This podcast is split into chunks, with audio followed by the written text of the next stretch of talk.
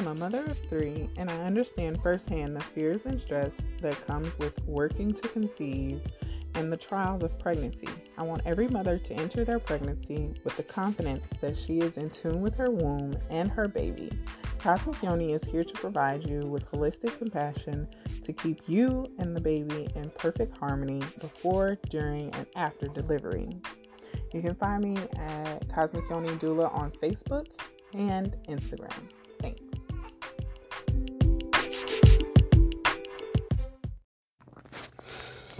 Hi, Alexandria here. So, today we are going to talk about healing your body naturally after childbirth. Um, because this is something I get a lot of postpartum clients um asking questions about. So, I'm going to go into a few different things that you can do uh, to heal yourself after childbirth. Um, so the first thing I'm going to talk about is breastfeeding. Um, a lot of women come to me uh, for lactation consulting, and they come after they already have bleeding nipples and uh, or blocked ducts um, or mastitis. So to avoid those things would be to get information from a lactation consultant before you um even have your baby. Um, getting this information from us would totally save you so much pain, um, so much frustration, all of that. Um, because getting the baby to latch is the most important thing, and a lot of women don't know how to get their baby to latch correctly. Um, so that's where the lactation consultant will come in. We can help you um, not only with latching your baby, but showing you different positions that you can latch or the baby can latch. And of course, again, breastfeeding is not supposed to hurt. You're not supposed to just breastfeed through the pain. No. That's where getting a lactation consultant comes in. You get with us, and like I said, we can show you different ways that you can hold your baby so that you can breastfeed and have no pain at all. Um, and when it goes to the latch, like I said, the latch is very important for your comfort and for baby. Um, your baby's bottom lip should be extended um, as much beyond the nipple onto the areola and the outer portion of the nipple um, the the darker part of your nipple, uh, the areola part. That's the that's the darker part. yeah, the outer portion. Um, the lip should go. The bottom lip should extend as much in that area as possible. Um, the nipple should only be on the soft palate of the roof of the baby's mouth. When it's um, closer to the front, that's where you get the the nipple bleeding starting to happen and um, the soreness. That's because again, the baby's latch isn't the the baby hasn't latched on fully to your nipple all the way. It's just the front part of your nipple that's in the baby's mouth.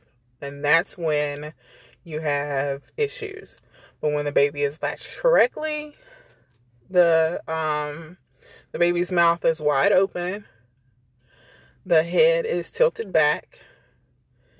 The baby latches on, mouth closes, and most of your nipple is in the baby's mouth. Now, when you get to the engorgement stage of breastfeeding, which will happen, um, and that's because your ba- your body is trying to regulate how much milk the baby needs and um, all of that process. So when engorgement happens, the nipple will be smaller. So during that time, it is better to um, hand express first, get as much of your nipple as you can, and you're going to be massaging all of that around mm-hmm. your nipple. You're going to be massaging your areola and your breast, all of that at once. And once you get the baby to latch all the way where it's not hurting, again, not hurting is the key. Once you get the baby to latch where it's not hurting, let the baby ex- get as much of the milk out as possible. And then, if you need to, because you're still engorged some, if you need to hand express again, you can. Um, it's I I feel that that's like one of the the most important things because engorgement does happen. Um, it's it's just it's literally just something that that the body does. You'll be leaking from the other breast that one will be engorged. It's just a lot going on all at one time. And the best way to get through that time is to know about all the little things that can happen, will happen, so that you will be prepared during this whole process. Um it's it's just it's sad that a lot of women don't know.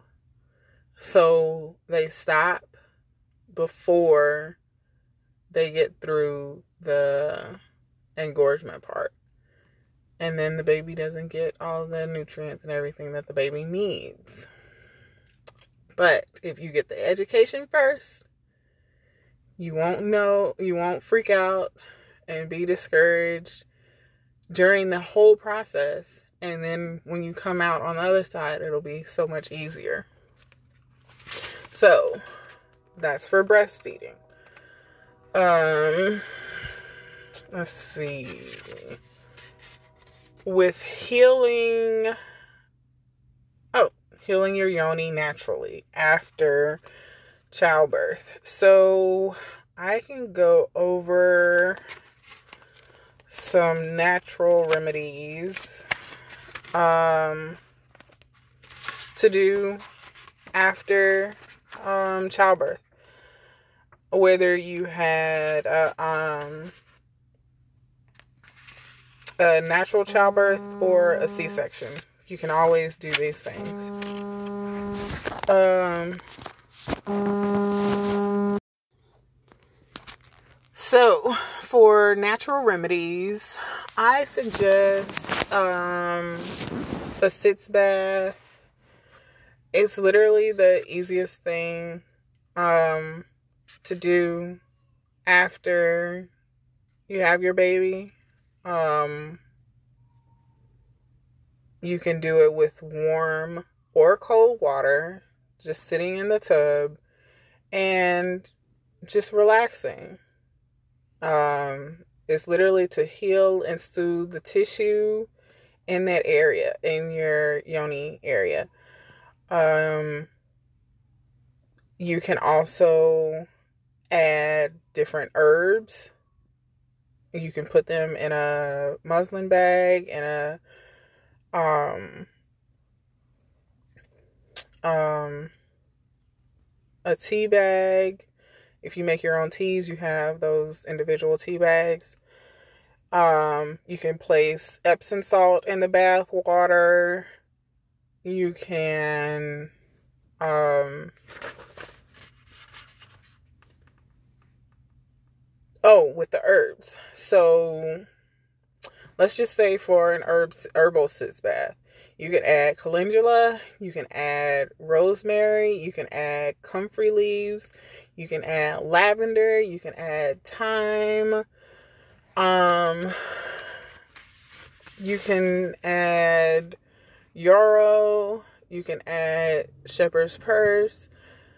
Um and those are things to help with soothing, anti-inflammatory, uh, antimicrobial, micro, microbial. um, it promotes tissue healing, um, antibacterial, antifung, antifungal. So all of those things are good things because of those healing properties. Um, let's see. Um, you can do a cold compress. So I did for my last two pregnancies. I did um the padsicles. So I made up my own um CBD herbal oil and then I put that mixed with um, witch hazel and aloe vera. And I put those on the pad and I put those in the freezer and I let them freeze. And after I had my sons, I used them while um during the whole um rest of the bleeding phase. And then once I stopped bleeding, I literally stopped using them. Um, it it totally the cooling aspect of it since it's frozen and you put it on, it feels so so so good. Um it's just a lovely feeling. I totally recommend using um, padsicles after you have uh, your baby. Um, let's see. What else? Um, oh, the pelvic floor. So, a lot of women um a lot of women that I've talked to didn't know that much information about the pelvic floor. So, when it comes to um, the pelvic floor, muscles, and all that they do, of course, during the whole um, pregnancy and then birthing, you're going to need to um actually do some pelvic floor exercises. Um Kegels are good, but they're not for everyone. So I recommend going to a pelvic floor um specialist and they will they can give you different exercises to do um during the uh during your postpartum. Uh but especially for women that have had multiple children, I totally recommend going to a pelvic floor therapist um, just because you have carried a whole lot of weight, you have probably stretched your pelvic floor, and if, especially if when you sneeze or you cough and you feel little driplets, you definitely need to go to a pelvic floor therapist. Um, because that's one thing that should not be happening. And if it is, you need to get professional help. Um, because doing Kegels is not going to help that. Uh, if you don't know how to correctly do a Kegel, then um, I would definitely recommend going to a pelvic floor therapist. Uh, but literally, when doing a Kegel, I'll I will go over this though. When doing a Kegel, you're literally when it says when someone says to identify the targeted muscles um think about when you're peeing and then you stop your pee and then you're able to release it again and stop it again that's doing a kegel it's just one part of the kegel but that's a kegel so if you're able to stop the urine flow, then you're able to do a Kegel. Um, let's see. Um, oh, when doing a Kegel, you shouldn't um feel the tightness in your thighs and your abdominal muscles. It's, it should only be in the vaginal area. Um, let's see. I'm trying to think of what else. We actually, I think we talked about enough of things because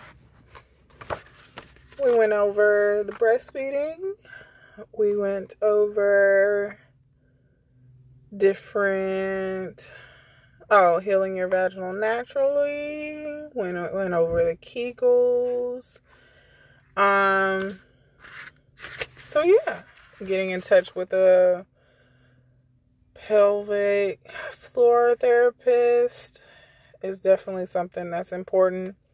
And this isn't just for people that have just recently had a baby. I would recommend that uh, seeing a pelvic floor therapist to someone that's even in their 40s or 50s. Um, because if you didn't see one when you were having children, nine times out of ten, you should definitely see one now. Um, so I think that is all for today. So I want to say thank you for listening. And I will be back tomorrow for um maternal for Black Maternal Health Week, day number 6. So thanks.